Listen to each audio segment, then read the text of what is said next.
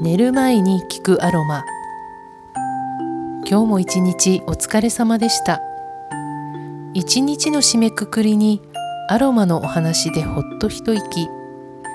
体も心も癒してあげましょう。こんばんはセラピストの原美奈子です。今回は植物の持つ癒しの力が凝縮されているピュアでクオリティの高いドテラ社のエッセンシャルオイルを使った私の体験談をお伝えします。今回は副鼻腔炎気味の時に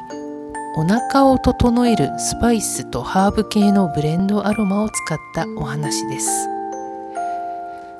1ヶ月ぐらい前から下を向くと頭が押される感じ。熱はないけどちょっと軽い咳が出て頭が痛くなる。なんとも不快な感じが続きました。セラピステッドですので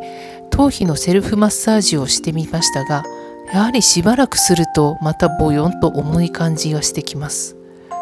でたまたま小鼻の横あたり頬の上を押すと軽い痛みがあることが分かりましてまた喉の奥に張り付いたようなイガイガっていう感じもありました。熱っぽい感じもあるんですけどでも熱はありません。しばらくして気がつきました。あこれって副鼻腔炎の兆候だ。で早速ドテラのブレンドオイルゼンジェストというものを使いました。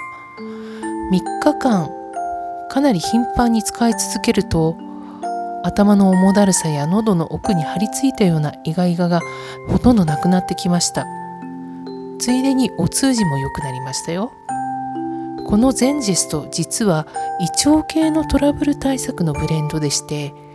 中に入っているのはジンジャー、ペパーミント、キャラウェイ、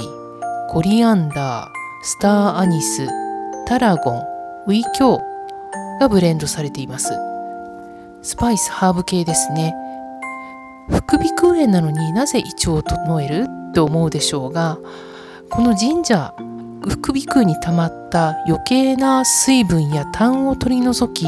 炎症を鎮めるという働きをしてくれるんです、えー、使い方は2通り。1つ目は胃のあたりお腹あたりに塗る。もう1つはこのゼンジェストに限る使い方ですが口にお水を含んだそこにゼンジェストを1滴垂らします。この2つ目の使い方はドテラのエッセンシャルオイルならではの使い方ですがゼンジェストの中身はスパイスやハーブでキッチンにあるものばかりでして、えー、梅雨で湿度が高く気温が急に上がってつい油断して冷たい飲み物や食べ物を立て続けに取り続けていたので体全体が冷えて余分な水分がたまりもともと私の体の中で弱いところ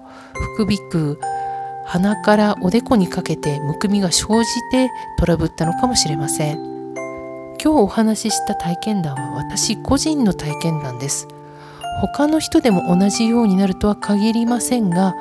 エッセンシャルオイルは香りを楽しむだけでなく体調を整えることに使えるということがお伝えできたら幸いです。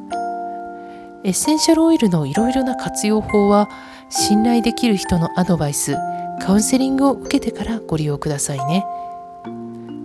今回はここまで。明日もいい一日となりますように。おやすみなさい。